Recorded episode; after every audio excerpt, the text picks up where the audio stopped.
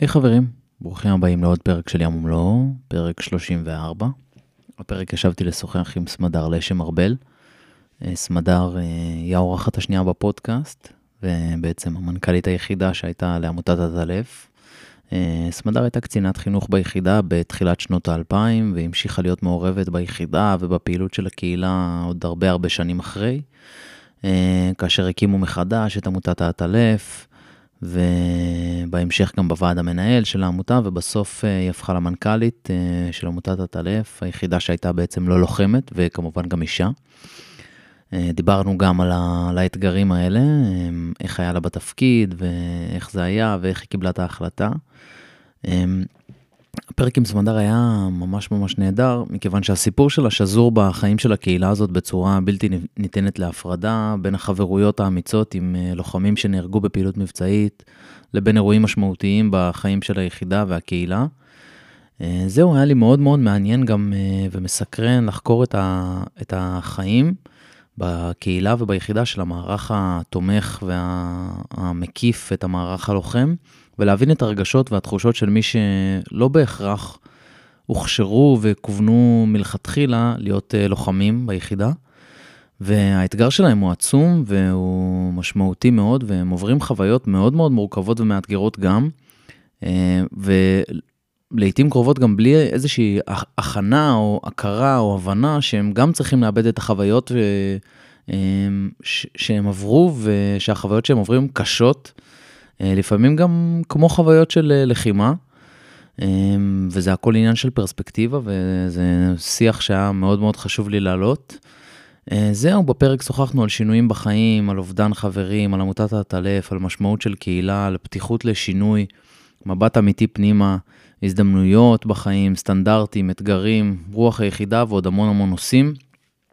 כרגיל, אם נהניתם, אני באמת uh, מזמין אתכם, בטח נמאס לכם לשמוע, אבל אני מזמין אתכם לשתף את, ה, את הפודקאסט ואת הפרק ולהפיץ אותו הלאה, לשלוח אותו לאיזה חבר, uh, צוות או קרוב משפחה. השבוע ניגש אליי איזה בחור שסיפר שאימא שלו שמעה את הפודקאסט ושלחה לו לינק, וזה מצחיק שזה כאילו הגיע דווקא מהאימא והוא בעצם היה לוחם, אז uh, אני ממש ממש שמח על זה, ואני גם מעריך... אה, שפונים אליי ומספרים לי את הדברים האלה, זה ממש מחמם את הלב. אה, זהו, אני מתחיל לעבוד על איזה פרויקט מאוד נחמד שקשור כאילו לתיווך הזה של אבהות והיכולת והצורך שלנו לתווך לילדים שלנו את החוויה של השירות ומה בעצם עשינו שם. וזה בא מתוך זה שאני לפעמים מוצא את עצמי במקום שהייתי ממש רוצה לספר לילד שלי, כאילו מה עשיתי פעם ואיפה הייתי ו- וכל מיני כאלה, וגם כדי לתת לו השראה וגם כדי לחשוף לו עוד, עוד איזשהו צד בעצמי, שאני לא כל כך מצליח. אז התחלתי איזה משהו, אמ, אם יש מישהו ששומע את זה עכשיו ויש לו איזושהי מחשבה על הסיפור הזה של אבהות ואיך הוא מדבר עם הילד שלו, עם הילדה שלו על, ה- על היחידה ועל החיים בקהילה, אז זה ממש ממש מסקרן אותי, אם אתם אה, חווים את אותם קשיים, אז תפנו אליי בבקשה ואנחנו נדבר על זה. אה, אני אעזר בכם. אה, וזהו, אם אני, כרגיל, כל רעיונות לפרקים, אורחים, נושאים שבא לכם לשמוע, ובעצם כל דבר, דברו איתי. אז זהו, תודה רבה ותהנו.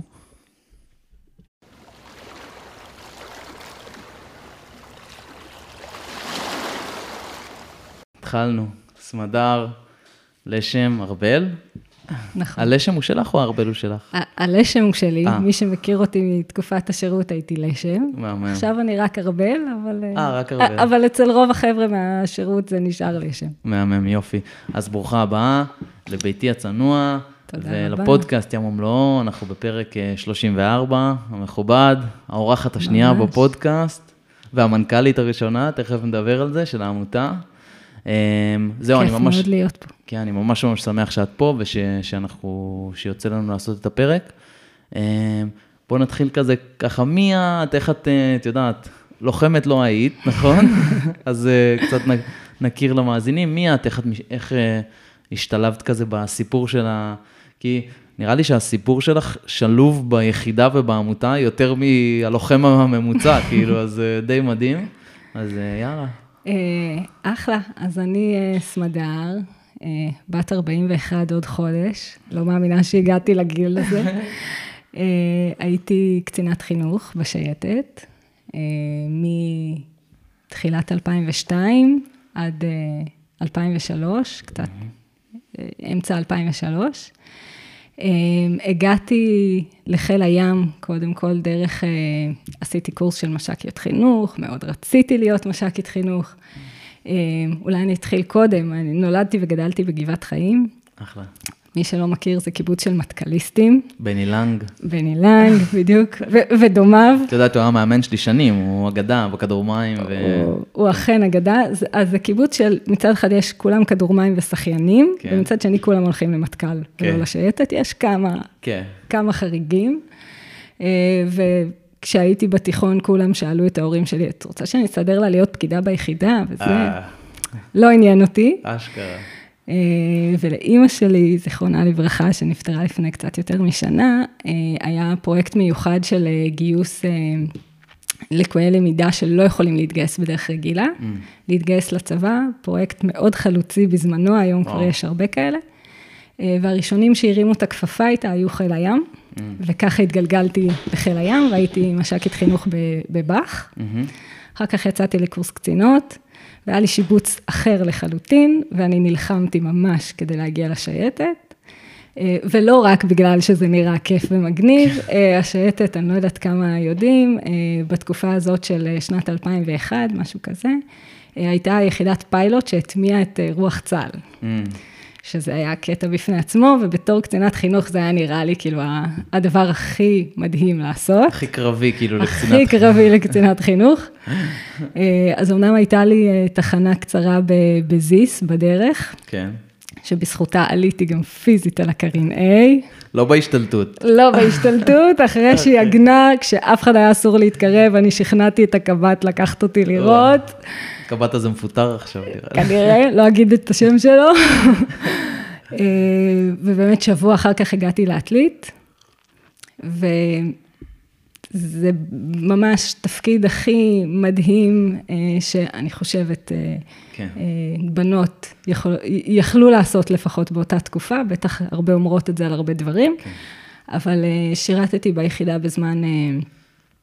שהיו הרבה מאוד שינויים, כן. פעילות מבצעית נונסטופ, חומת מגן, אחר כך סבבי פעילות וגם הרבה חברים טובים שככה, ש, שנהרגו ביחידה, אולי נגיע לזה כן. אחר כך. והרבה מאוד מפקדים שלא ראו בנו רק כאלה שתולות את החודש לפני, כמו שיש לפעמים, אלא באמת נתנו לנו להיות מאוד מעורבות בדברים מאוד מאוד מאוד משמעותיים.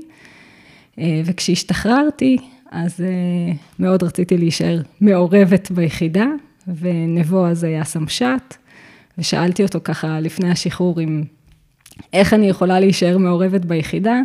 הוא אמר לי, אה, בדיוק רם וטייסון וכל זה מתכננים להקים את העמותה מחדש, את עמותת האטלף, אחרי שהיא כמה שנים טובות כן. הייתה לא פעילה.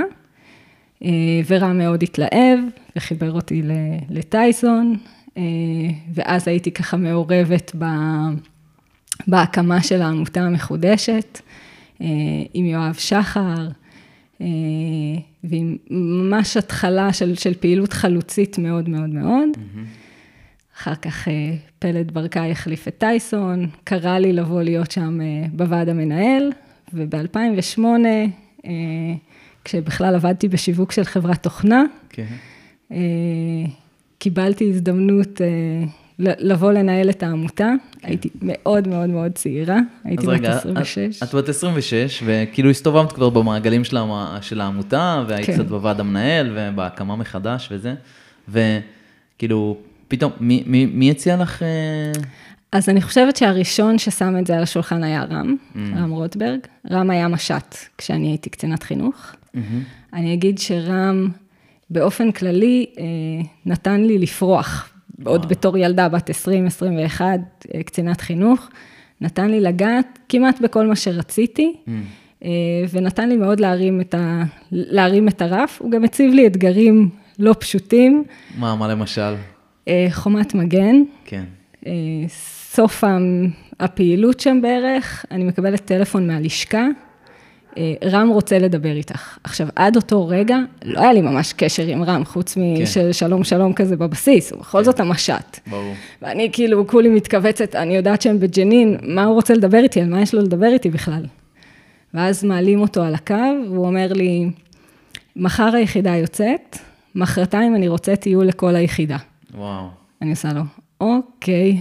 אז הוא אומר לי, הוא, אה, אה, לא אמרתי לא אפילו, אבל הוא אמר, אם הלוחמים יכלו להיות, לא זוכרת כמה זמן זה היה אז בג'נין, אה, אתם יכולות לעשות הכל, אני רוצה טיול יחידה מחרתיים. וואלה. טוב, אני מנתקת, אני מסתכלת ככה על החיילות שלי, ואני אומרת, פריקט אאוט בטח. מה עושים? עכשיו, זה טיול לכל היחידה. יו. אתה יודע את סדרי הגודל, כן. כולם, כולל תומכי לחימה, כולל כולם. אה, ממש לכולם הוא רצה? לכולם. וואו. זה גם היה קטע שלו, זה היה המוטו שלו, אז ביחד ננצח, אה, והתומכי לחימה הם חלק מהסיפור. אמן. ואני אומרת, אוקיי, אנחנו, אני ועוד שלוש מש"קיות, איך אני עושה טיול, איך, איזה הכנה, מה, כאילו, מה אני עושה? אמרתי, אוקיי, אני לא יכולה להגיד לו לא, הם יוצאים מג'נין, כאילו, בוא. אני לא יכולה להגיד לו לא. ואז ניסינו לחשוב יצירתי, אה, יצרנו קשר עם אה, קק"ל בשוני. כן.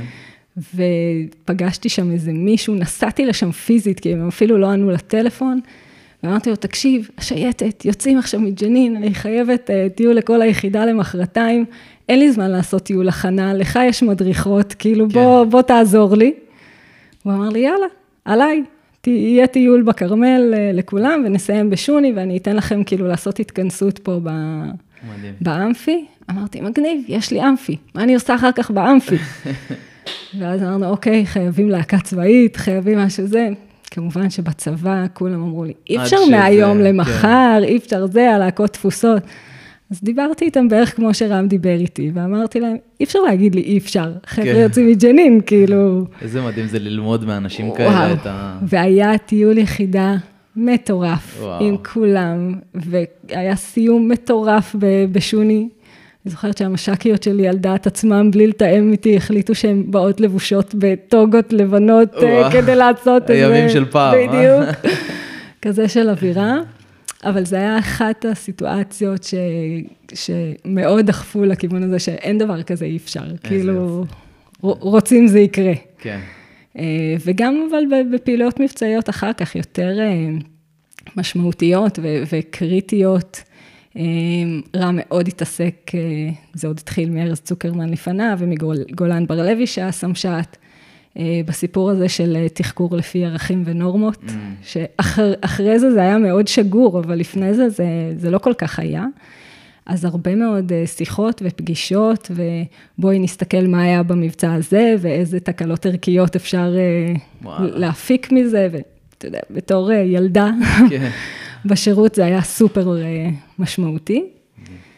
אה, אז איך, אז איך את uh, מתגלגלת לפתחך ההזדמנות פתאום uh, להיות המנכ"לית של העמותה? אז הייתי מאוד מעורבת, גם עם טייסון, בהקמה באמת הייתי מאוד מאוד מעורבת, כל הזמן ניסינו לחשוב מה יביא ערך, מה ייתן, פגישות עם המון אנשים, עם המון גורמים. כן. וגם אחר כך עם פלד. Uh, כאילו, נשארתי מאוד מעורבת בחיים של העמותה. כן. הפקתי אז במילואים, היה, לא זוכרת כמה שנים למבצע משה. Mm. הייתי מושקעת בזה, וואלה. חבל על הזמן, כאילו בתחקירים, בהפקות. אה, אלון עזרא עבד אצלי שעות נוספות, אה, כן. וזה שהיו לי כל מיני רעיונות לעשות שחזור של העלייה עם אסירות גומי מהמים, וכל מיני דברים מהסוג הזה. ואז פלד רצה לסיים, והם כן. חיפשו מי שיחליף אותו. עכשיו, רק כדי להכניס אנשים לתמונה, היום עמותת האטלף זה, זה מותג גוף, כן. מאוד חזק, וזה גוף שעובד ועושה דברים מדהימים. אני מדברת איתך אז שאנשים לא רצו כל כך להיות חלק מעמותת האטלף. חלקם כן. נפגעו בעבר מכל מיני דברים, חלקם לא הבינו למה צריך את הדבר הזה. כן. לא היו אנשים שמאוד רצו לבוא אה, לנהל את העמותה. אה, והיה פה הרבה מאוד עניין של, אה, טוב, אנחנו צריכים מישהו שקצת מכיר, קצת יודע. ואני זוכרת שבהתחלה הדפתי את זה לחלוטין. Mm-hmm. אמרתי, אחד, יש לי עבודה מעולה. כאילו, אני עובדת בחברת תוכנה, אני כל היום טסה לחו"ל, כן. הייתי עוד בלי ילדים, הכי, הכי מגניב, מה אני צריכה את הכאב ראש הזה. אה, והדבר השני, אמרתי, אני נורא נורא צעירה. כאילו, מה אני יודעת לעשות? למנכ"ל, כן, כאילו ממש. מה... והדבר השלישי, שהוא היה גם אה, על הפרק מאוד, היה שאני לא לוחם. נכון. ו- שעד אז היו רק לוחמים, כאילו, ר- מנכ"ל. רק לוחמים, וגם אה, בסוף זה היה ארגון אה, מאוד אה, מצ'ואיסטי, כן. עם קו מאוד מסוים, עמותה עבור לוחמי שייטת 13.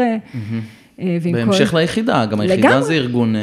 לחלוטין, ועם כל אהבתי הגדולה לשייטת, אני לא לוחם. כן, ואמרתי להם, איך זה ייראה, איך זה ייתפס, איך אני אצליח בכלל להניע אנשים, להפעיל אנשים, ופלד היה לו אמירה כזאת, בדיוק כמו שאת עושה כל הזמן. כן. ואני כזה מאוד מאוד ניסיתי למסמס את זה, ואז אני חושבת שזה היה רעיון של, אה, של רם, Mm. שאמר לי, לכי תיפגשי עם מישהו שאת לא קרובה אליו. תשאלי אוקיי. מישהו שאת לא קרובה אליו, כי את מרגישה כאילו שאני ופלד ויואב שחר אז, וטייסון וזה, שהם משוחדים כאילו כלפיי. כן. וזאת הייתה אחת העצות הטובות. אמרתי, אני אלך למישהו שאני מאוד מעריכה אותו, אבל לא הייתי קרובה אליו בשום צורה. אה, והוא היה מש"ט באותה תקופה, זה היה דרור פרידמן. כן. והלכתי, נפגשתי איתו בלשכה, ואמרתי לו, תקשיב ככה וככה, הציעו לי לנהל את העמותה, אני עם הרבה חששות, מה אתה אומר? Mm. והוא אמר לי, אני חושב שזה רעיון מעולה. אני חושב שדווקא זה שאת לא לוחם, את תוכלי להביא דברים אחרים. בסוף את לא עושה איתם מילואים, כן. אין את האינטריגות את של... לא מחויבת לעשות חשבון להוא כן, ולזה. של ב- ב- באיזה קרב היית עם, עם זה, ומה עשית להוא במסלול וכאלה, ויש לזה איכויות אחרות. כן, אה, וזה עשה לי משהו. כן. דווקא זה שזה בא ממישהו אחר, וגם דרור הוא אדם מאוד אה, כנה וישר, כאילו ידעתי שאם הוא יחשוב אחרת, הוא יגיד לי אחרת. מהמם. ואז אמרתי, אוקיי, אבל כדי לעשות את זה טוב, אני חייבת להקיף את עצמי אה, בלוחמים שאני מספיק סומכת עליהם. כן. כי, כי אם לא, אז מאוד מאוד קשה בסוף לעשות את זה, כי הרבה דברים כן נסגרים בפלברה. בין הלוחמים ברור. ובמילואים. צריך להכיר גם את הניואנסים קצת ואת הזה. כן, כאילו הרגשתי שבהרבה מקומות אני מכירה את הניואנסים, אבל בסוף זה לא אותו דבר. נכון, נכון, נכון. אני, כן. אוקיי, אני רוצה כאילו שנייה לדבר רגע על המקום הזה של אמ, אנש, אמ, אנשים, קצינות חינוך, אה, המערך התומך, על המקום הזה שלכם, כי לי באופן אישי, אמרתי לך גם לפני, שמאוד מסקרן אותי כאילו, איך אתם חוויתם את, ה, את היחידה גם בשירות וגם אחרי, כאילו עם כל הפעילות של העמותה, כי תמיד זה מרגיש כאילו, אני, אני רואה מהצד, זה כאילו, אנחנו כן בפנים, אנחנו לא בפנים, והרי ברור הרי שהדבר הזה, כל הארגון הזה, השייטת והעמותה, זה לא מתקיים בלי. מי שגם עושה, את יודעת, זה לא רק בקצה, כמובן בעמותה, אבל גם בלחימה, כאילו, אוקיי, אז הסירה לא תצא אם לא יהיה מישהו ש, שיטפל בה או שיס... נכון. אז א- א- איך זה, תני, תני את הזווית שלך, כאילו, את הרגשות גם ואת ה... אז אחד, אני חושבת שיש אה, משהו שהוא מן הסתם, הוא, הוא, הוא מובנה שיש יש לוחמים ויש את כל השאר, וזה הגיוני. כן. ואני חושבת שגם כשמסתכלים על זה ככה ומבינים את המטרות של היחידה ואת האופן שבו היא פועלת, אז, אז זה בסדר גמור. זאת אומרת, אין, אין איזה אה, שאיפה לשנות את, כן. ה, את המצב הזה. בסוף זה, זה הגיוני ו, ונכון שככה זה יהיה, כדי לבצע את המשימות שהשייטת כן. אה, באה לבצע. כן, אני, אני חושבת שברגע שכן מצליחים לחבר את התומכי לחימה, Mm. ולא לתת הרגשה שהם אה, פה כדי לשרת מהמם. את הלוחמים, אלא כן. כי הם חלק חשוב במערך הזה, כמו שאמרת, שבלעדיהם שום דבר לא יכול לצאת לפועל בצורה שלמה. כן, אז, אז זה מגייס למשימה בצורה מדהימה, ואני חושבת שגם יש המון כוחות נהדרים מתוך התומכי לחימה, כן.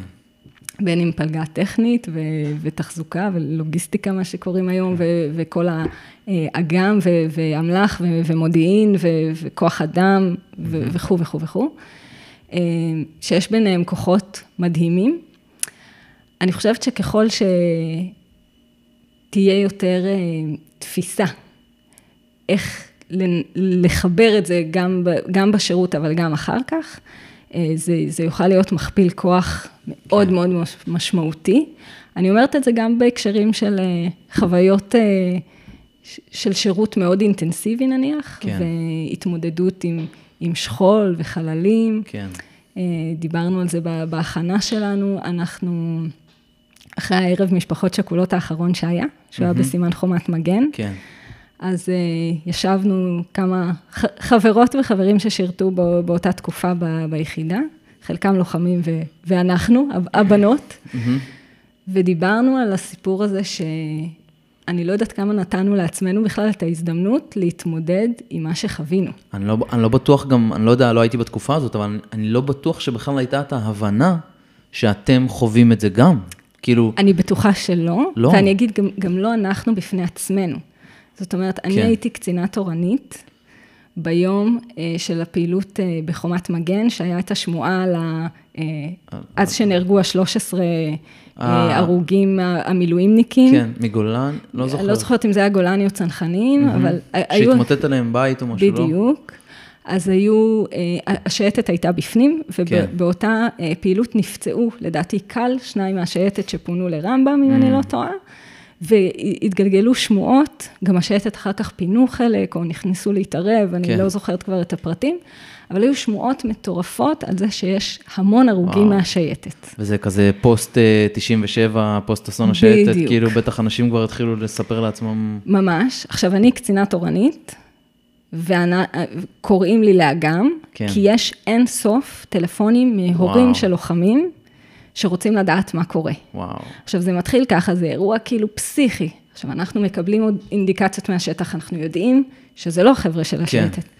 לך תשכנע אותם. כל גופי התקשורת מפרסמים שכנראה זה כוח של השייטת. יואו. ובאיזשהו שלב התחילו להגיע הורים לש"ג. כן. אימהות בוכות בש"ג. אני קצינה תורנית, אני ילדה בעצמי, כאילו, אני לא מבינה בכלל. אפילו לא איזה קצינת נפגעים, שיש לך איזו. הכשרה בנושא. ובאיזשהו שלב אתה גם מתחיל לשאול את עצמך, אולי באמת הם לא יודעים, ואולי זה כן חבר'ה מהשייטת, ואני אומרת בכזה ביטחון שזה לא חבר'ה. יואו. קיצור, זה, זה היה אירוע מטלטל ממש ממש ממש כן. מבחינתי, וללא איזה שהן הזדמנויות באמת לאבד את החוויה הזאת. לגמרי. וזאת, בוא נגיד, אה, חוויה אה, קשה ומשמעותית, אבל גם היו לוחמים שהם היו חברים שלך, כאילו, ב... לא בויפרנד, אבל כאילו חברי, חברי ממש, נפש. ממש, ממש. ומה... אמ, אז אני אגיד ש... שאנחנו במקום הזה כל הזמן היינו קצת, אה, בואו נהיה בשביל הלוחמים. כן. גם אה, אה, ניר קריצ'מן, כן. אה, נהרג לדעתי חודש וקצת אחרי האירוע שתיארתי עכשיו. וואלה. אה, הוא היה הלוויה הצבאית הראשונה שהייתי בה, שמן הסתם כל אחד זוכר את הלוויה הצבאית הראשונה שלו כחוויה... היריות והכל. כן, מאוד מאוד מאוד מטלטלת. מעניין אותי אם היריות האלה הם עושים באמת אה, באיזשהו קטע בשביל, מישהו חשב על זה, להכניס לך איזה... להכניס את יודעת, חוויה הרי מורכבת מכל מיני, מריח. מש, מסאונד, מזה, ו... התחושה הזאת בגוף שאתה וואי. מטלטל. ולא משנה כמה אתה מתכונן, אתה עדיין, יש לך איזו קפיצה כזאת מהירייה. ממש, ממש. אז זאת- אה, סליחה, זאת הייתה... לא, לא, אז, אז, אז ניר קריצ'מן, ואחר כך אה, הראל מרמלשטיין. כן. שהראל גם הייתי איתו בקשר מאוד מאוד מאוד טוב, אה, וגם לימור אחותו היא אחת החברות הכי טובות שלי עד. היום, ומשפחת מרמלשטיין בכלל, הם, הם כמו משפחה בשבילי.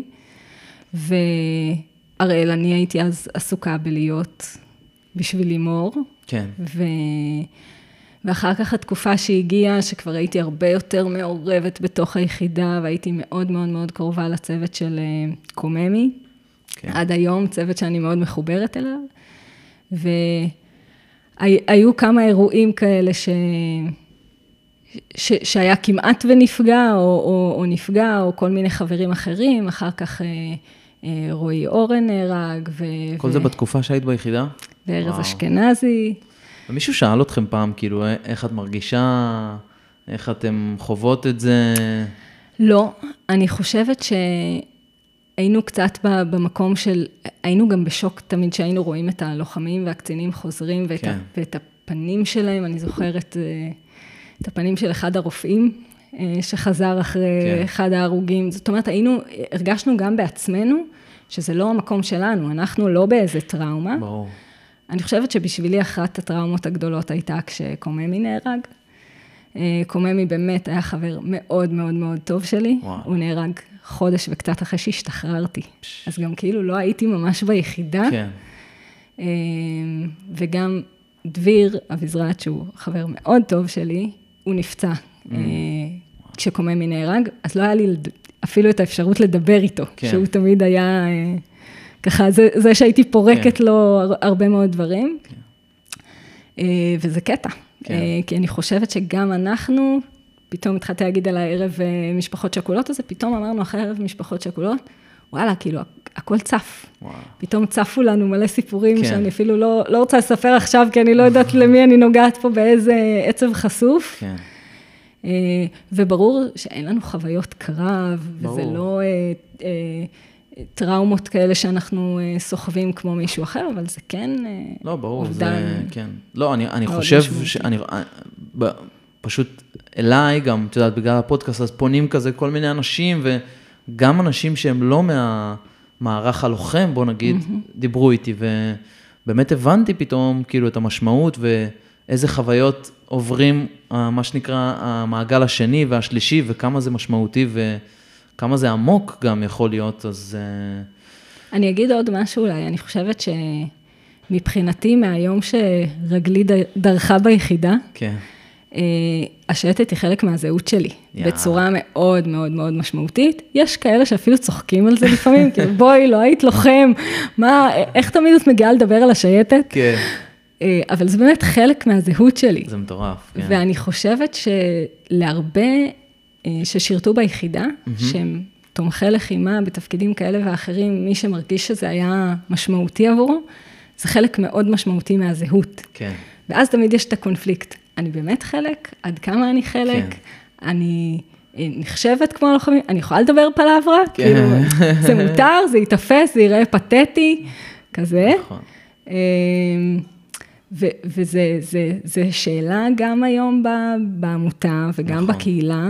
אה, היו לי הרבה, הרבה שיחות על זה בתקופות שונות אה, של, של העמותה. כמה נותנים לזה מקום. כן. אני חושב שהיום העמותה נותנת מאוד מקום, אפילו, אפילו היא כבר יצאה מגבולות הקהילה, אלא המון, המון פרויקטים הם למען עשייה אזרחית, כאילו, נכון. אני, אני חושבת אבל שזה שני דברים שונים. Mm. זאת אומרת, אני חושבת שיש אה, איך אתה בונה את הקהילה. זאת אומרת, מי כן. הם חלק מהקהילה שלך, את מי אתה מגדיר. כן.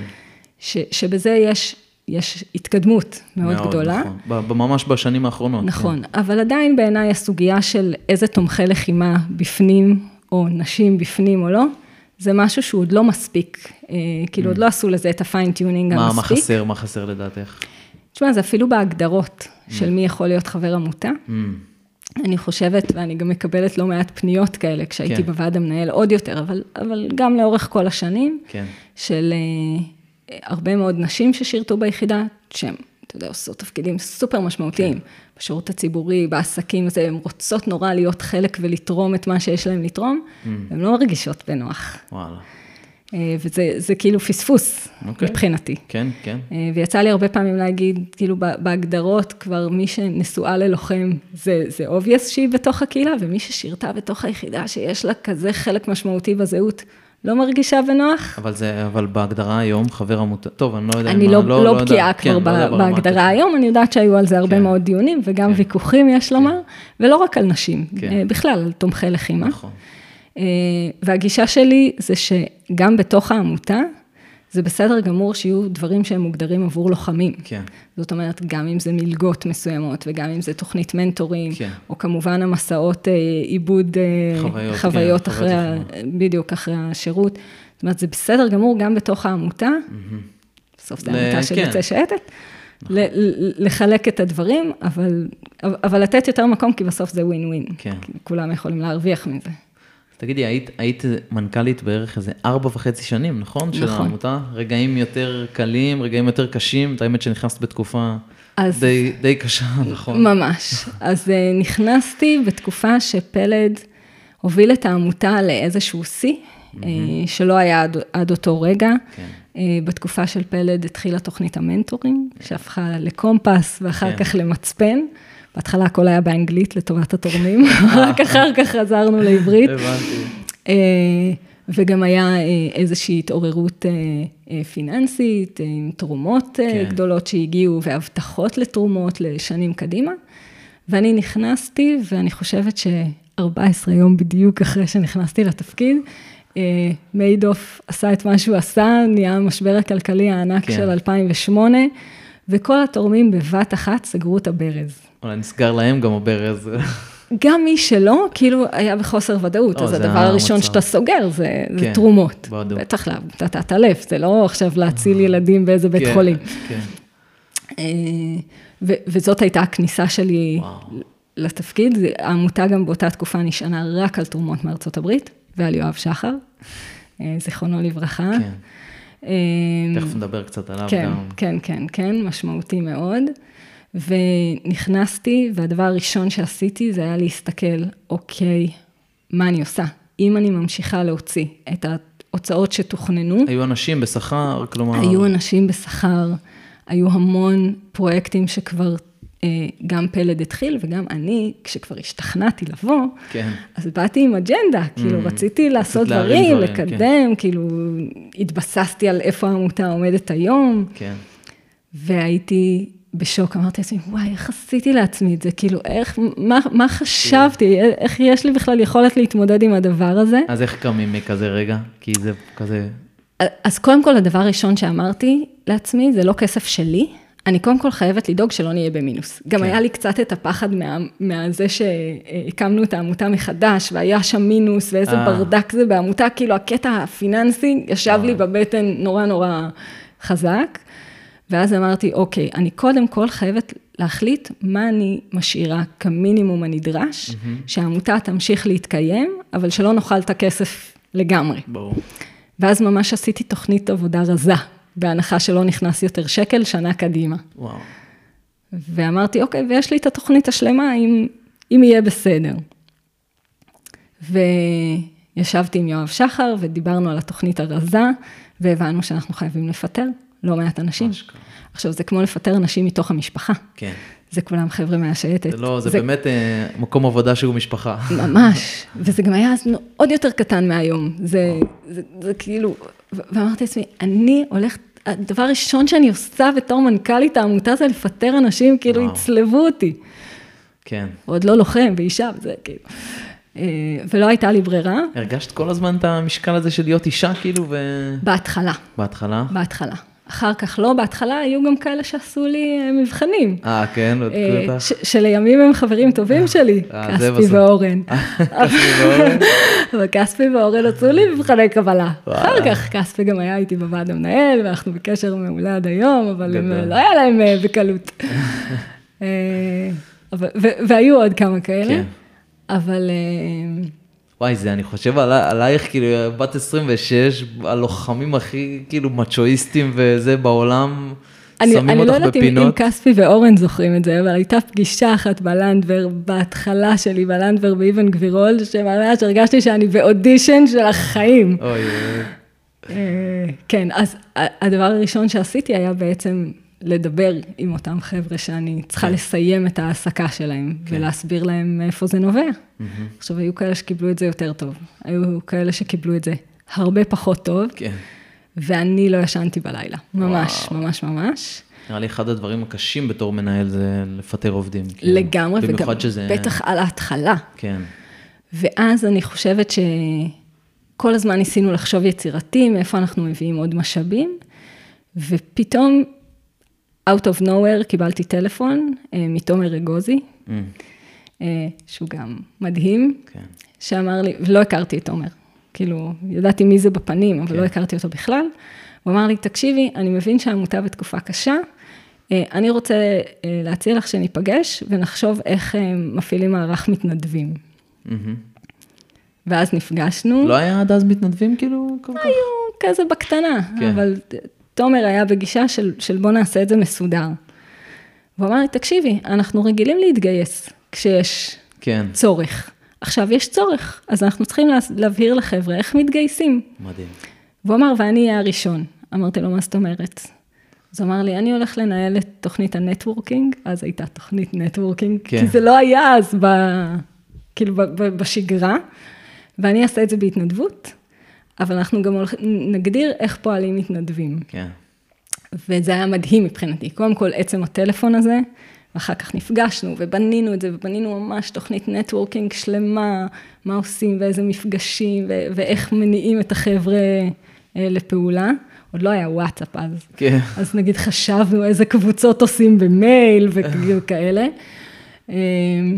ו- וגם באמת בנינו פשוט מערך תורמים לכל פרויקט שרצינו לעשות. כן. אבל גם איך אתה מייצר אה, התנדבות שהיא לא אה, ספורדית כזאת. Mm-hmm. זאת אומרת, מה, מה אפשר לדרוש ממתנדבים, כן. כשאתה לא משלם להם שכר, ואיך אתה מגייס אותם, ואיזה אינסנטיבים נותנים להם. וזה הלך וצמח. כשאני בגישה שלי, ובעיקר גם בהרבה דחיפה של יואב שחר, אמרנו, אוקיי, אנחנו עושים את זה רק כשחייבים. Mm. כשאפשר לחזור לשלם לאנשים, נחזור. גם אם זה משהו, אנחנו חוזרים, כי אנחנו לא רוצים לשחוק אותם. כן. אמ, בוא נדבר קצת על יואב שחר בתקופה הזאת ספציפית, כאילו כן. מה... כי הרי הוא, הוא, הוא תמיד היה שם, מה, הוא היה יושב ראש של העמותה? הוא היה יושב ראש של העמותה. שנים, שנים. נכון.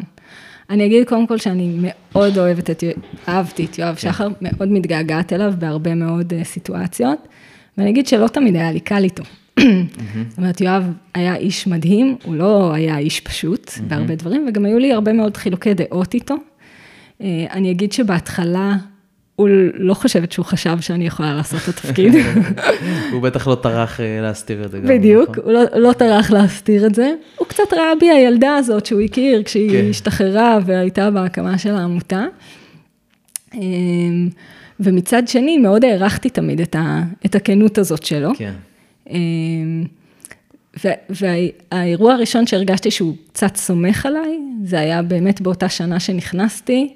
אה, שאני מצאתי טעות בדוחות הכספיים שהרואה חשבון לא מצא, ואצל יואב זה היה כאילו נקודת זכות אה, כן. מטורפת, ווואלה, סבבה, אפשר לסמוך עליה, היא יודעת אה, מה היא עושה. אבל האירוע הכי מכונן שהיה לי איתו, שאני מרגישה ששינה את המערכת יחסים שלי איתו ממש, וזה כן. היה בשנה הראשונה שלי בתפקיד. Mm-hmm. ניסינו לחשוב יצירתי, מאיפה אנחנו מביאים משאבים שזה לא ארצות הברית. והצלחנו uh, לגלגל uh, אירוע גיוס כספים ב- בלונדון. Mm. האירוע הגיוס הראשון שעשיתי, אחרי שהרבה, ש- שכמה חודשים לא, לא היו בעצם גיוסי תרומות, עשינו מין ערב גאלה כזה. שוב, היום יש מנגנון בעמותה שיודע לייצר את זה, אז לא, לא היה שום דבר. אייל גפן הפיק לנו סרטים בהתנדבות, כן. אה, יונתן לוין אה, בא איתי ללונדון להיות ה, הלוחם הדובר, השגנו אישור מדובר צה"ל שהוא ילבש מדים שם, וואלה. כל מיני כאלה. אמ, והיה שם מישהו אה, מתוך המארגנים של האירוע, שעשה לי את המוות, ממש. ושהרגשתי שהוא... כי מה, מה, מה היה? מה... היו, בין, היו בינינו חילוקי דעות mm. על האופן שבו האירוע צריך להתנהל, mm. ועל התוכן שצריך להיות בו. אמ, ואני גם לא הבנתי בדיוק את, ה, את האינטרס שלו לעשות כך כן. ולא אחרת, ו, ונכנסנו לאיזשהו אה, ויכוח. אני אפילו לא זוכרת עד הסוף באמת את, ה, את המהות של, של אותו ויכוח, אני רק זוכרת שהיה ויכוח. אמ, והרגשתי לאט לאט שהוא ממש אה, אמ, יצליח... זה בא כן, לחבל לך. כן. כאילו. עכשיו, לא בכוונה לחבל השייטת, אלא ש, שהאופן התנהלות פשוט ייצור, ייצור בלאגן. כן. ואני כל הזמן עד אותו רגע מאוד מאוד ניסיתי להיות עם פאסון מול יואב. כאילו להוכיח לו כמה אני בסדר, כמה אני יכולה, כמה למרות שאני לא לוחם ושאני כן. צעירה, הכל מתקתק. וערב קודם הרגשתי שאני חייבת לדבר איתו, כי הרגשתי פשוט שזה הולכת להיות פארסה. וואלה. אמרתי, האירוע הזה הולך להיות כאילו בדיחה, הולכים לצלוב אותי. וואו. אני צריכה להגיד את זה ליואב לפני שזה קורה, ולא כן. אחרי. אמ, והתקשרתי אליו בערב, וסיפרתי לו אז לפרטי פרטים את כל ה... והוא רק אמר לי, סמדר, הבנתי, אני רוצה שתדעי שהכל בסדר, אני סומך עלייך. זהו, בזה נגמרה השיחה, ואני אמרתי, טוב, אני את שלי עשיתי, הכסת"ח כן. בוצע, אני אמרתי שיהיה אירוע גרוע. אה, ואז הגענו, האירוע היה בערב. בלונדון? ו- בלונדון. הגענו בצהריים לעשות חזרה גנרלית. אה, ו- וידעתי גם שיואב טס לדרום אפריקה. ואני פותחת את, ה- את הדלת של האולם אה, לחזרה הגנרלית, ויואב עומד שם. איזה מלך.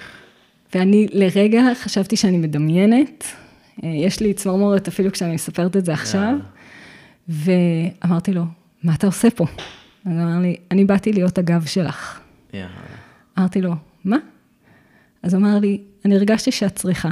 אני בדרך לדרום אפריקה, לונדון לא בדיוק בדרך לדרום אפריקה, כן? באיזושהי דרך. כן. אני באתי להיות הגב שלך, מה שאת צריכה. אני פה. אני הייתי בהלם, קודם כל מה, מהיצר האבהי שהיה בו, כן. אה, אבל איזה אקט מנהיגותי מאוד מאוד מאוד משמעותי, ואז אני עוד אומרת לו, טוב, אבל אתה כבר פה, אז, אז תנאם, יושב ראש העמותה. הוא אמר לי, אין סיכוי, אני לא באתי להיות בפרונט, אני יאללה. פה אם את צריכה אותי. וואו. והיה בזה משהו כל כך חזק ועוצמתי, ששינה לי את כל מה שחשבתי על יואב עד אותו רגע. כן. אה, גם בהיבטים הרכים שלו יותר, הרגשיים שלו יותר, בהבעה שלו כמו שהוא ידע להביע את זה, אבל בהרבה מאוד היבטי אה, מנהיגות. זאת אומרת, מה זה אומר לתת גב כן. אני חושב שהוא היה גם לאנשים מנהיג, שלך? אה, הוא היה כאילו בקדימה, כאילו אם, כלומר הוא היה lead by example כזה, הוא, בול.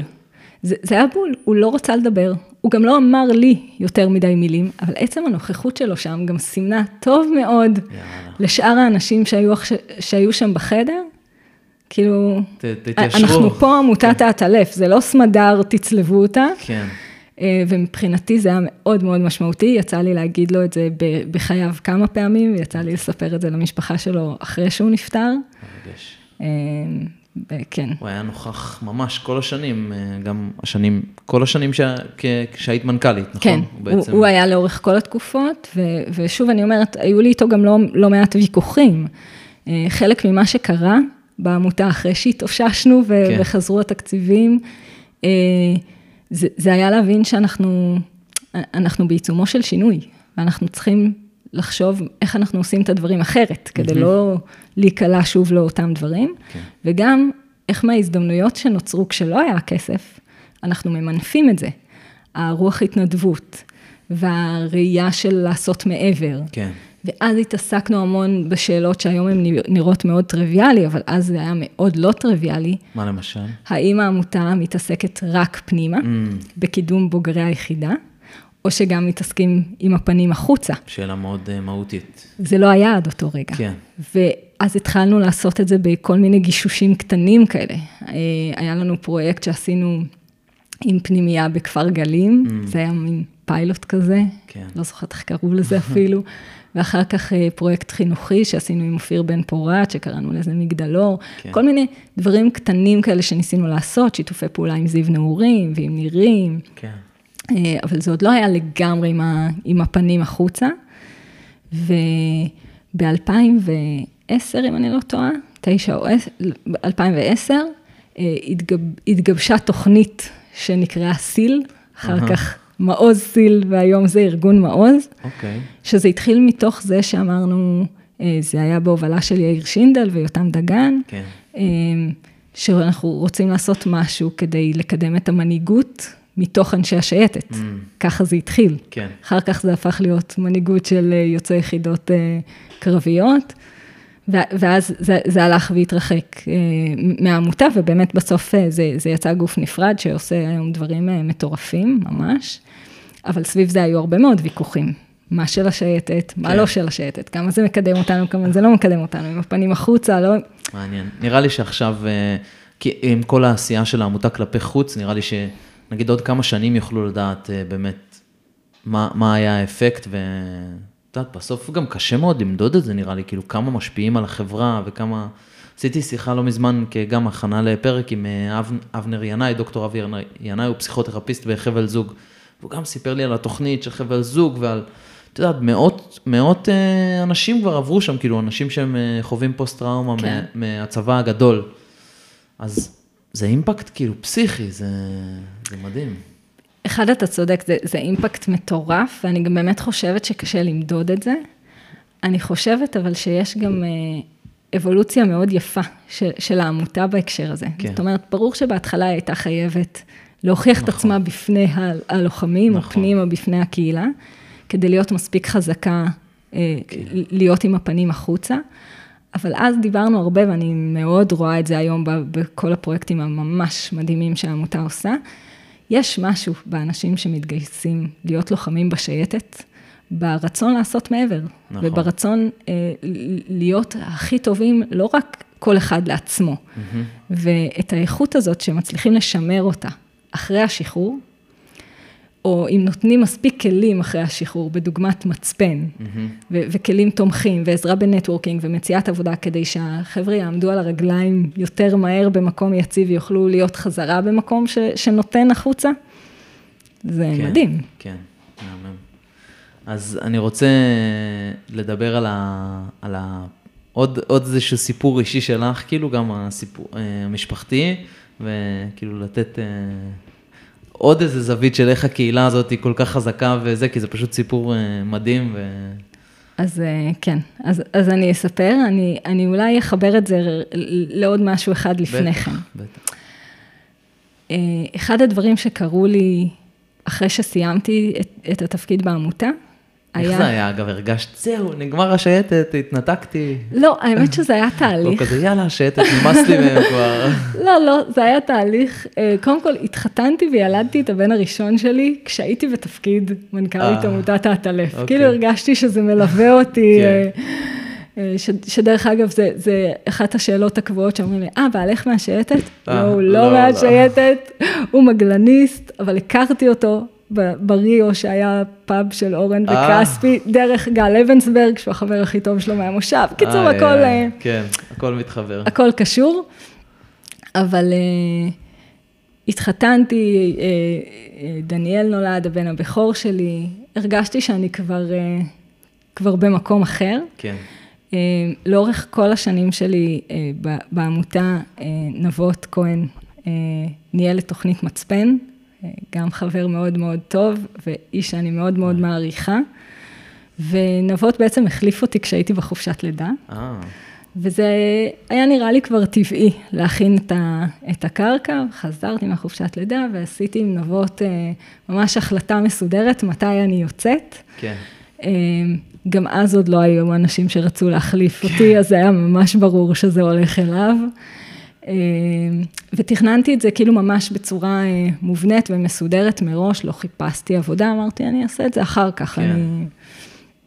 אז היה מין פייד כזה אה, טבעי, ומצד שני ידעתי שאני, שאני נשארת מחוברת. כן.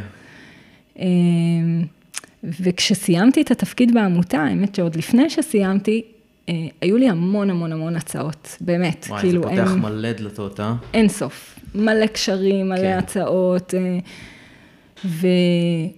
והמון דברים שהם גם נורא מחמיאים ונורא קוסמים, וכאילו... ואת כולך בת 30 כזה. בדיוק.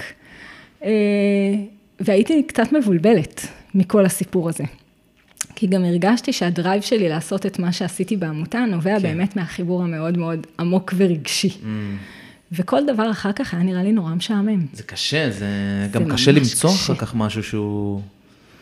זה ממש קשה. את יודעת, גם כשאני מתעסק עם הפודקאסט ועוד כל מיני פרויקטים כזה שהם כאילו בתוך הקהילה, אני מרגיש גם שזה נורא קל לי, כי אני כאילו... כי זה מהבטן. כן, זה כזה, אוקיי, ברור, זה, כולם שואלים אותי כזה, איך אתה עושה את הפודקאסט ואיך יש לך זמן? לא יודע, זה פשוט כאילו, כיף לי, אז זה... חבל שלא כל החוויות בחיים הם בזרימה כזאת, או כל העיסוקים שלנו. תדע לך שזה ממש ממש נכון, אה, זה, זה, זה אנרגיה ש, שאי אפשר להסביר אותה. אין, זה שאתה כן. עושה משהו בגלל שאתה אוהב את את האנשים, את המקום, את כן. ה... יש לי איזה, מה- סליחה שאני לא, קוטע אותך, לא. יש לי איזה כאילו פרויקט חדש שהוא גם בתוך המסגרת הזאת, אני עושה טיזר קטן, וגם משהו מאוד יצירתי כזה וזה, וממש אתמול היינו, ב... אני ואשתי, כאילו באיזה סוף שבוע, ואמרתי לה, בואנה עכשיו כל הקלישאות האלה של האנשים שמספרים, אני לא יכול לחכות שיגיע יום ראשון, וואלה, אני לא יכול לחכות שיגיע, כי יש לי היום מדהים. פגישה בצהריים שהיא קשורה לזה, ואני... ואמרתי, אוקיי, עכשיו אני מרגיש את ההרגשה הזאת, ואז אתה יודע, אוקיי, פגעתי, כאילו, יאללה, בוא נריץ את זה, מדהים. וזה מטורף, כאילו. איזה כיף גם שאתה כזה יצירתי. ו- זה. ברגע שאתה פותח איזה משהו, זה כזה טק, טק, טק, טק, פתאום דבר מוביל לדבר. כל הדברים שאני עושה, אבל קשורים כאילו ליחידה באופן כזה או אחר, וזה גם כאילו מתחיל, אני מתחיל לשאול את עצמי שאלות, רגע, מה קורה פה? השתחררתי. השתחררתי, לא השתחררתי, אתה מאבד פה איזה משהו, אתה עושה פה איזושהי, אבל בסדר. אבל זה- יש לי שבוע הבא זה- פרק עם פסיכולוג, אז אני אז אנסה אז לברר. תדבר איתו על זה. כן. זה מהמם, אבל אפרופו עוד כוכבית, כן. אני, אני אומרת לך בהקשר הזה, אה, שאני חושבת שהפודקאסט הזה, כתבתי לך את זה גם כמה כן. וכמה פעמים, הוא מדהים. כן. הוא מדהים גם אה, במה שאתה מביא, וגם בהתפתחות שלך סביב זה, באמת, זה, זה, זה מדהים וזה מקצועני בטירוף. נהדר. וגם, כש, כשאני הייתי בעמותה, אז רצינו uh, לכתוב את, uh, את מורשת השייטת. וואו. וכל הזמן היינו עסוקים איך להנגיש את זה, שזה לא יהיה ספר יבש. Mm-hmm. כי אמרנו, אנחנו רוצים שאנשים יזכרו משהו. נכון. Um, והתחבטנו בזה המון המון המון. Uh, לפניי היה את מיכלסון, שהוא היה היסטוריון, שכתב, כאילו, מהיחידה? לא, 아. אבל לקחו אותו כדי לכתוב כן. את מורשת השייטת, ובסוף זה היה... כאילו זה היה כתוב כמו היסטוריון. כן. ואז אמרנו, אוקיי, זה אחלה חומר, זה חומר חשוב, חשוב שיהיה את התיעוד הזה וכדומה, אבל איך, איך מנגישים את זה? Mm-hmm. ואז אפילו סגרתי עם יועז הנדל, mm-hmm. שהוא הולך לכתוב ספר מורשת השייטת. וואלה. והוא עוד אמר לי אפילו, תקשיבי, אבל אין לי זמן לכל האיסוף חומרים, ו- ועשינו איזה סידור ואמרנו, טוב, הדר שגב, אחות של עומר, כן, שהיא כן. גם הייתה קצינה נכון. הדר אה, תעבוד עם, עם יועז על זה, היא תהיה אחראית כאילו על כל מה שליועז אין זמן לעשות. כן. מכירה את היחידה מעולה, עוד אחת אפרופו עם אה, וואי, זהות שייטת אה, חזקה. וכבר סגרנו הכל הכל הכל, ואז כשהכל היה סגור, יועז מתקשר אליי ואומר לי, תקשיבי, קיבלתי הצעה להיות הדובר. אה, להיות לא, הדובר של ביבי. אז כשהוא הלך להיות הדובר, ואני התבאסתי ממש. אז הפרויקט הזה באוויר, למי שרוצה אותו? לא, אז מה שהתחלתי להגיד, זה שאני מרגישה קצת שבפודקאסט שלך, הצלחת לעשות איזה פיצוח. כן. של להביא, זה אמנם לא צבוע מורשת, אבל נכון. זה אשכרה מצליח להביא כן. בעיניי המון המון מורשת והוואי וצבע, שגם לא היה מתקבל בשום דרך אחרת. זאת אומרת, לא בשום ספר, ושמעתי אה, בשבוע האחרון את הפודקאסט עם דוב בר, שאני מאוד אה, אוהבת ומעריכה, והוא היה אצלי גם בוועד המנהל, כשאני הייתי המנכ"לית. וואו, דוב. בן אדם, אנשים התרגשו, ממש. לפעמים יש פרקים, לא יודע, צללנו לשיחה על הפודקאסט, כן. רק בנגיעה האחרונה, הדבר הזה כל כך מיוחד, שאני לא יודע כבר לצפות איך פרק יתנהג. כי לפעמים נגיד פרק עם, אה, עם דוב או עם אה, ברלה, שהם פרקים מאוד נישתיים, שיטתיים, וממש כאילו שנות החמישים, אני אומר כזה, זה לא זה, אבל יאללה, אני משחרר, כן. ו, וזה פתאום פה, פה, פה, אנשים כאילו מתרגשים בטירוף, והם לא יודע, זה, כל פרק יש לו ריאקציה אחרת, זה מדהים. זה... וזה, זה גם באמת, לדעתי, חלק אה, מהקסם שאתה באמת מצליח לייצר בפודקאסט הזה, שאתה מביא אנשים נורא שונים, וצבעים כן. נורא אחרים, נכון. וזה... זה לא רק הסיפורים שאתה מכיר, מאלה נכון, שהיו איתך. נכון, נכון. וזה מהמם ממש. יאללה, מספיק כן, על כן, הפודקאסט, כן. אחלה פודקאסט, אה, תעשו like, subscribe, זה בדיוק, מינפנו. כן. לא, אבל אמיתי, באמת אני חושבת שזה מביא ערך. אז מה שהתחלתי להגיד זה שאחרי ש...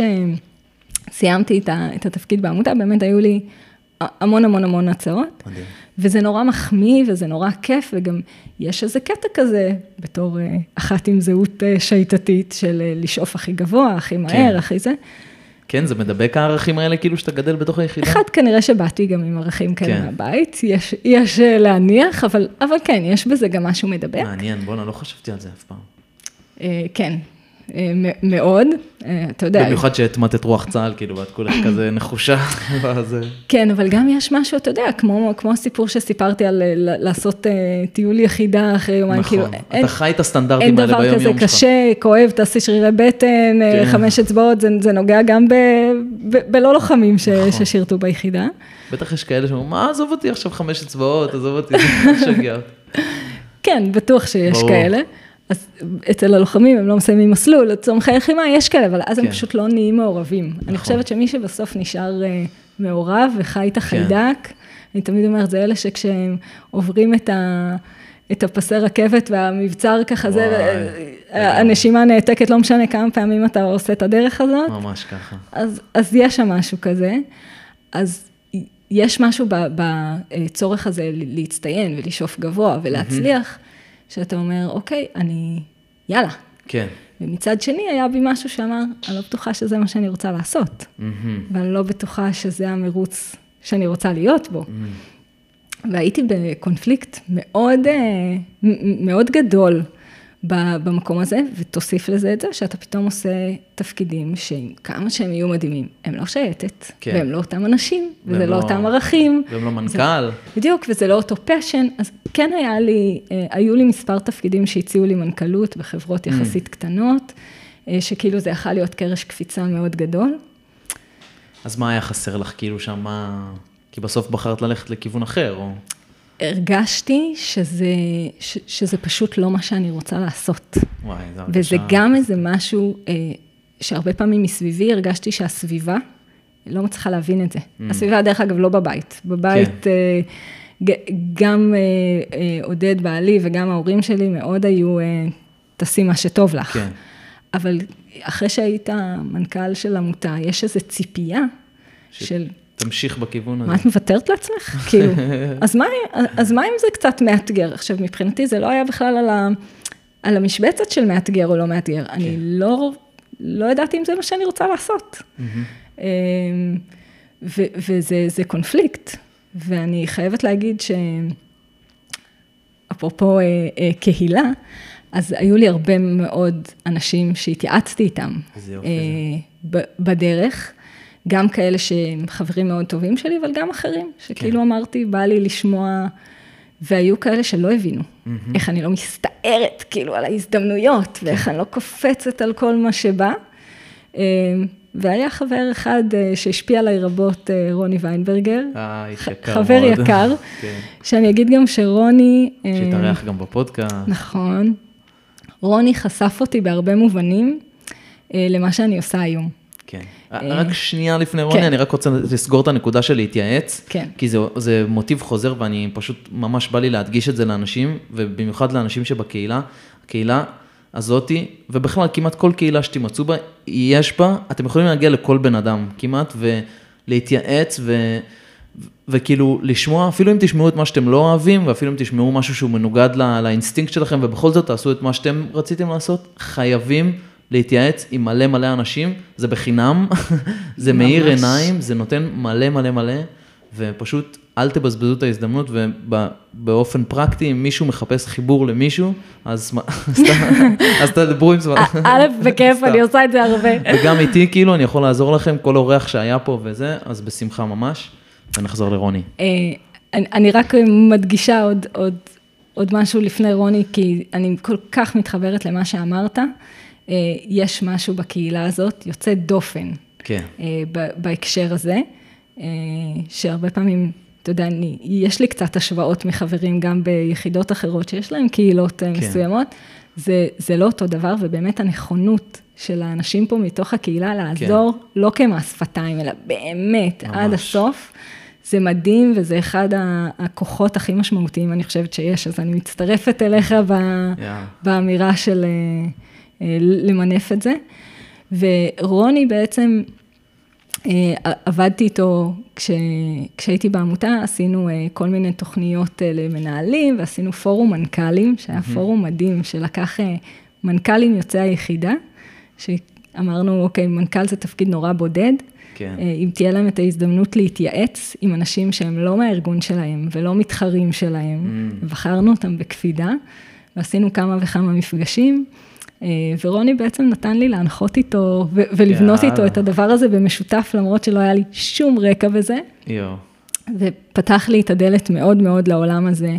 אה, לא אמרתי, אני היום אה, יועצת ארגונית ומתעסקת הרבה בליווי של מנהלים בכירים, פיתוחי מנהלים וליווי של תהליכי שינוי. ורוני פתח לי חלק מה, מהעולם הזה. כן.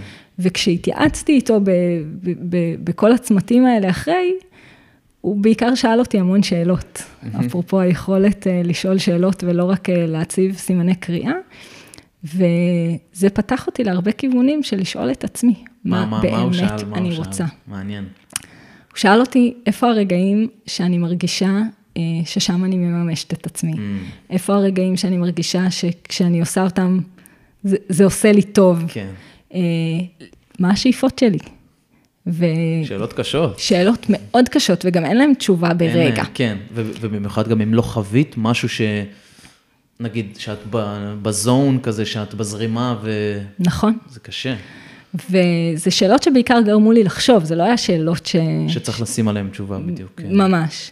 אבל אז הבנתי שכשאני במרדף הזה, אחרי משהו שאני אפילו לא יודעת אם אני רוצה, וגם הייתי אז אימא צעירה, אז, אז למה אני כל הזמן ב, ב, במרדף, כן. מה שנקרא? שכולנו נמצאים בו, פחות כן. או פחות. עכשיו, אני לא אגיד שאני רגל על רגל היום, כן? אני עובדת, אה, מנסה כל היום כן. לאזן את ה-work-life balance הזה, כן.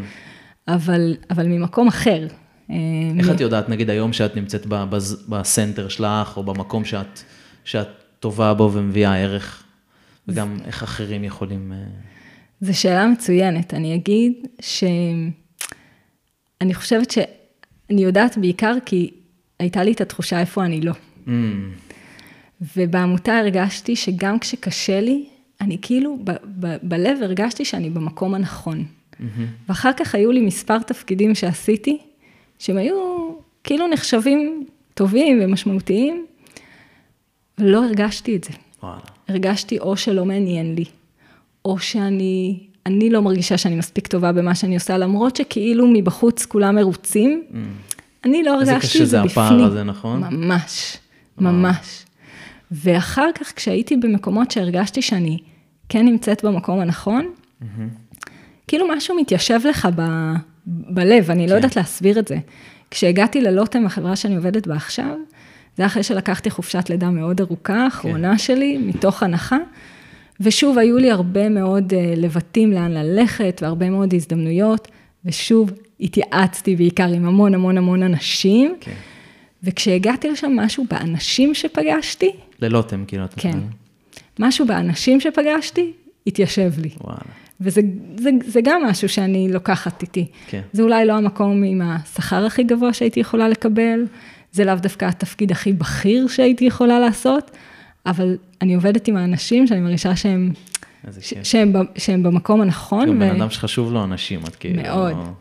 ו, ומה שעוד חשוב לי זה, זה היכולת להתפתח. Mm. זאת אומרת, לא להיות במקום שאני מרגישה שמקצץ לי את הכנפיים, כן. אלא במקום של יכולת להתפתח.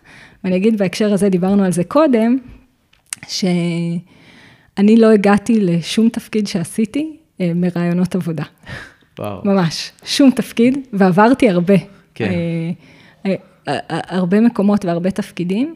ואני חושבת שחוץ מללוטם, שהגעתי דרך קשרים אחרים, כן. לכל שאר התפקידים שלי הגעתי דרך חברים מהשייטת, וואו. או קשרים של עמותת האטלף. מדהים. אפרופו להתייעץ, לדבר, כן. לפתוח דלתות. כן, אתה מתייעץ עם אחת, שתיים, שלוש, ואז הרביעי אומר לך, שומע, זה מדהים גם, זה, מה, מה זה חשוב? כי סתם אני חושב על עצמי שאני גם חוטא בזה, אני לא עושה את זה מספיק, ונראה כאילו שאני קשור לכולם ומדבר, אבל אם, אם אתה, זה כמו כאילו לזמן מציאות, כי בסוף אתה, אם אתה מתייעץ עכשיו עם בן אדם ואתה אומר לו, שמע, אני לא עד כדי כך במקום שלי, יותר בא לי אנשים, יותר בא לי סתם תוכן, זה, זה, זה. ואז כאילו יום, עוד שבועיים, שלושה, ייפתח משרה אצל מישהו או אצלו ספציפית, ואז הוא יגיד לך, שומע? כמובן, בוא. אם הוא מעריך אותך ואם הוא זה. אז זה חשוב גם, אני חושב גם לשים את זה בחוץ בעולם, בקטע של ההזדמנות תבוא, נכון. וגם, אני חושב שכשאתה מדבר את זה יותר, אתה פתאום קולט, רגע, זה באמת, אני, אני אומר את זה באמת, אני באמת רוצה את זה, זה כאילו שאני מחרטט אותו ואותי. נכון, ואני אגיד, אגיד גם עוד משהו, שיש פה את העניין של ה... של ההשתנות. Mm. שאני חושבת שגם ב-DNA של השייטת יש הרבה מאוד אה, גמישות מאוד. והשתנות. אג'יליות ו... כזאת, מהירות, בדיוק, כן. אתה יודע, גם שמעתי את זה בפודקאסט שלך עם דוב בר, וגם בכלל אנחנו מכירים את זה. כן. ההבדל בין מטכ"ל לשייטת כן. ונעלי קרב ארוכים, לעומת אה, התאמה מהירה למציאות, ו- וזה משהו ש- שעובר אחר כך ב-DNA. בטח. וככל שאתה בן אדם שהוא משתנה יותר ו- ומתפתח מהר יותר וצריך להתאים מהר יותר, אז אתה גם כאילו לא בתבנית. Mm. אתה לא, יותר קשה לקטלג אותך. כן. מה אתה. נכון. וכשיותר קשה לקטלג אותך, זה פחות עובר בקורות חיים, נכון, לצורך העניין. נכון. וגם יש פה את העניין שעולם העבודה של היום מדבר הרבה יותר על היכולת שלך ועל הפוטנציאל, מאשר על הניסיון. כן. כי אנחנו יודעים שהמציאות נורא נורא משתנה. Mm-hmm.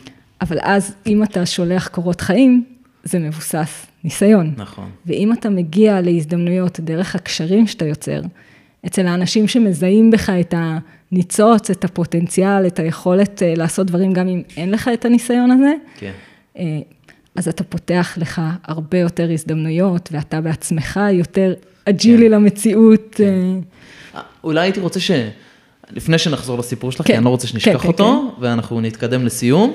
אני לא יודע מה הלו"ז שלך להמשך, אבל אנחנו זה. איך את עוזרת אה, היום לאנשים ולמנהלים ולארגונים להטמיע, בוא נקרא לזה כזה מנטליות של שינוי, או אמ, איך אני אקרא לזה, אדפטיביות לשינוי, כאילו, ולטפח שינוי בארגון שלהם, או בוא ניתן רגע למאזינים איזשהו כלי או איזשהו mindset כזה, לטפח שינוי בחיים שלך, כי זה, שינוי זה דבר מאוד קשה. נכון, אז, אז קודם כל אני אגיד ש... כולם יודעים שהמציאות אה, משתנה וכאוטית. כן, במיוחד השנה תהיה בדיוק. שנה. בדיוק, לא, וגם אם היו כאלה שעד עכשיו חיו באיזה סרט שלא, אז כאילו הקורונה וכל מה שקרה, הראה לכולם שה, שהמציאות משתנה כל הזמן, ומי שלא לא יתאים את עצמו לא, לא ישרוד. כן. ואז העניין הוא הרבה פעמים להסתכל ולהגיד, אוקיי, מה, מה אני מבין שצריך להשתנות? עכשיו, כן. זה לא תמיד שיש לך את נקודת היעד. אבל אתה צריך לסמן מה לא עובד מספיק טוב. Mm.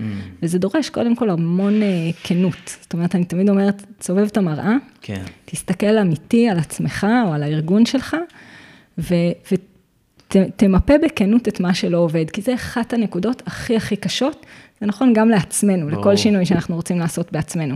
אנחנו נורא רגילים להצדיק את מה שלא עובד, כן. ולסמן איך זה יכול להיות uh, כן בסדר.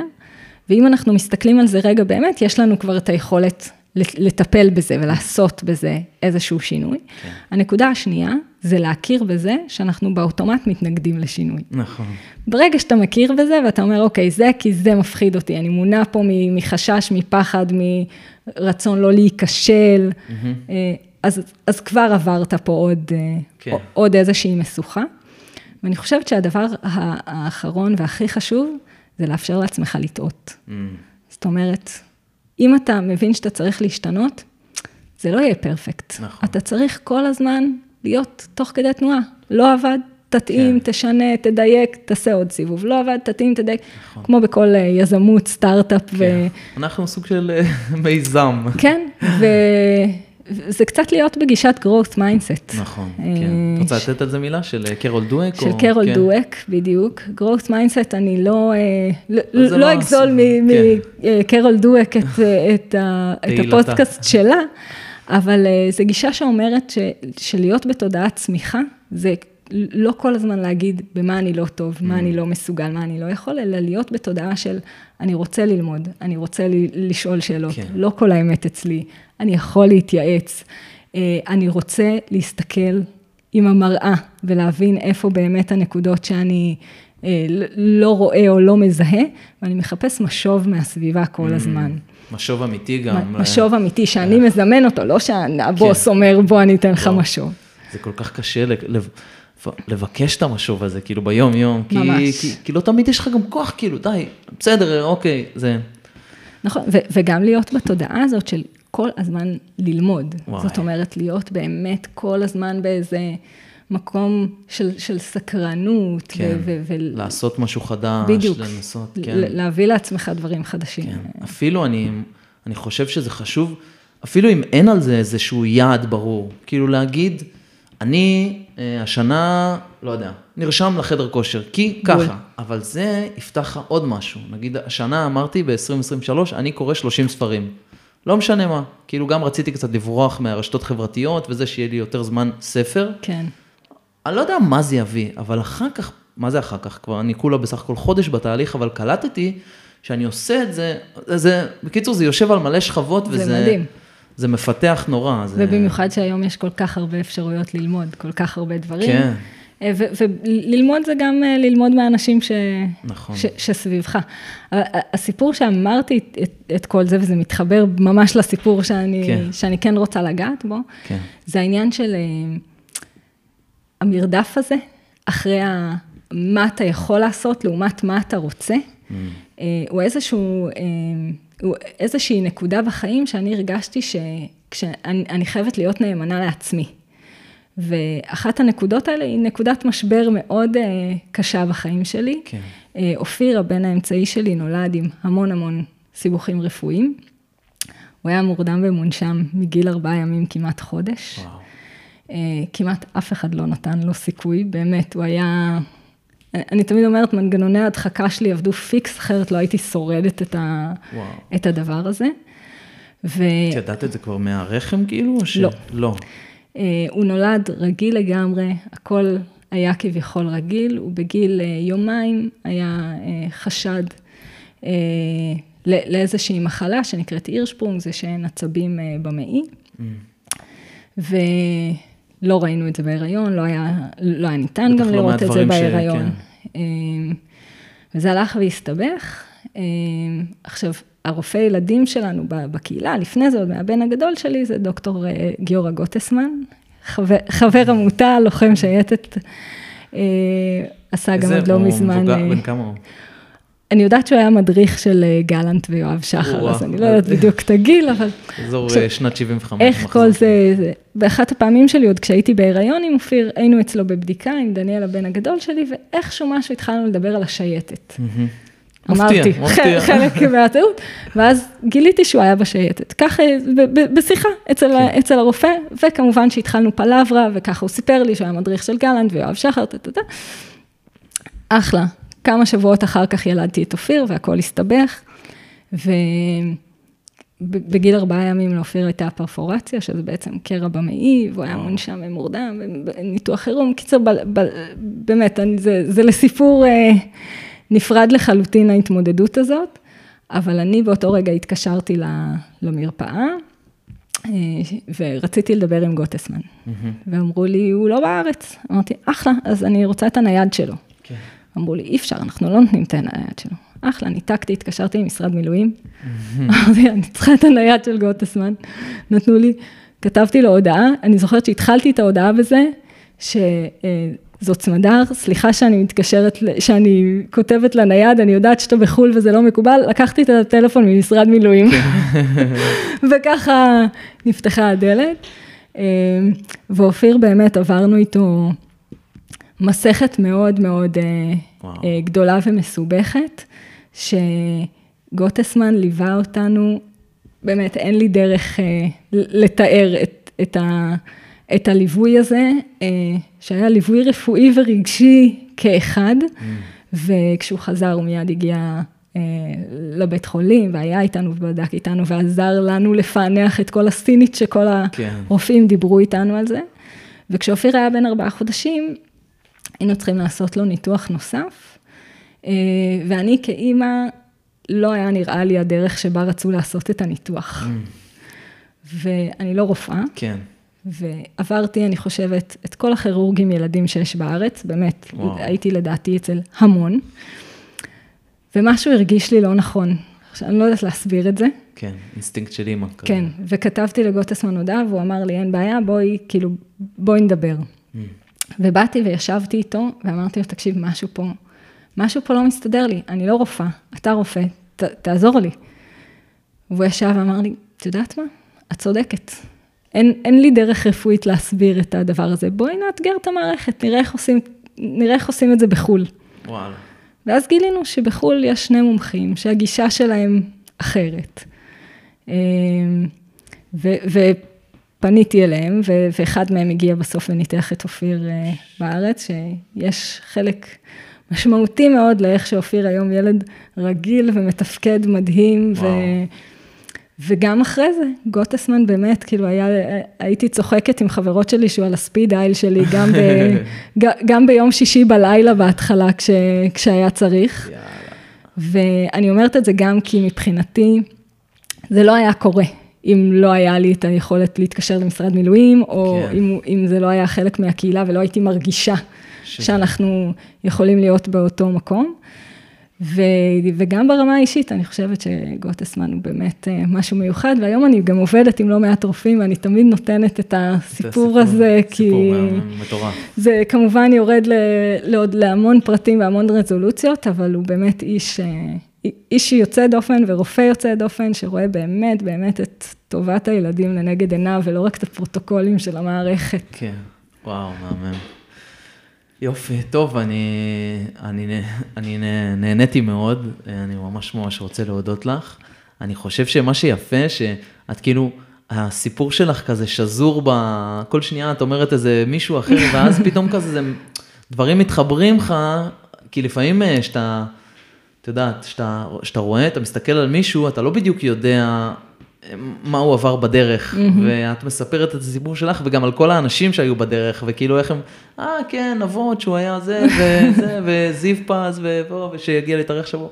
אז כאילו זה, זה מדהים. ש, שזיו פז, כתבת שהוא יגיע להתארח שבוע הבא, ועוד איש מדהים ו- ו- ומרגש מאוד, ורק אנקדוטה על זיו פז. אה, כשאני הייתי מנכ"לית העמותה, אה, נבות רצה אה, לסיים את תפקידו במצפן, זה היה כן. כחלק מהעניין באמת שהוא מיועד להחליף אותי, ואז דווקא היו חמישה מתמודדים יאללה. על התפקיד של נבות. כבר היה מבוקש. ממש. אני זוכרת שכולם הגיעו אליי הביתה כשהייתי בחופשת לידה עם דניאל, כן. מקפצת על הכדור פיזיו, כן. ומראיינת אותם ככה, והגיע אליי זיו פז, שלא הכרתי אותו לפני, ואמרתי, וואו, כאילו אותו בדוק. וכל האנשים מסביבי אמרו לי, מה פתאום? הוא צעיר מדי, הוא לא זה, זה לא מתאים, עוד שנתיים, שלוש הוא יהיה מתאים. ואז עוד הוא הפיל עליי פצצה, ש, שאם הוא יקבל את התפקיד, אחרי חצי שנה הוא צריך לנסוע לחילופי סטודנטים באוסטרליה. וואלה. ואני ישר עשיתי איתו סידור איך זה יעבוד בכל זאת. כן. כמה מפגשים הוא יפסיד, הוא פעם אחת יבוא, הוא פעם אחת זה. וזה היה ממש, כל מי שהיה סביבי, גם בוועד המנהל וגם כאלה שהתייעצתי איתם, אמרו לי, לא, לא זיו פה, זה, זה, זה לא מתאים. טוב. ואני אמרתי, ברור שהוא, וזו הייתה אחת ההחלטות הכי טובות שעשיתי, לדעתי, אה, כמנכ"לית העמותה, ואני מאוד מאוד מאוד אוהבת אותו ושמחה, ואני חושבת שהוא גם הקפיץ את מצפן לגמרי, הוא היה הרבה מאוד צעדים קדימה. מנהל התוכנית כשאני עשיתי את פרויקט המנטורים וזה, זה היה מדהים, הוא היה בחור מדהים. כן, כן, מדהים, וגם מה שהוא עשה אחרי זה. ואיזה כן. כיף. יופי, איזה כיף. אז אני רוצה ממש ממש להודות לך שוב. תודה. לך על ההזדמנות, וכיף גדול, באמת, הפודקאסט הזה מדהים. יאללה, תענוג. תודה רבה. תודה.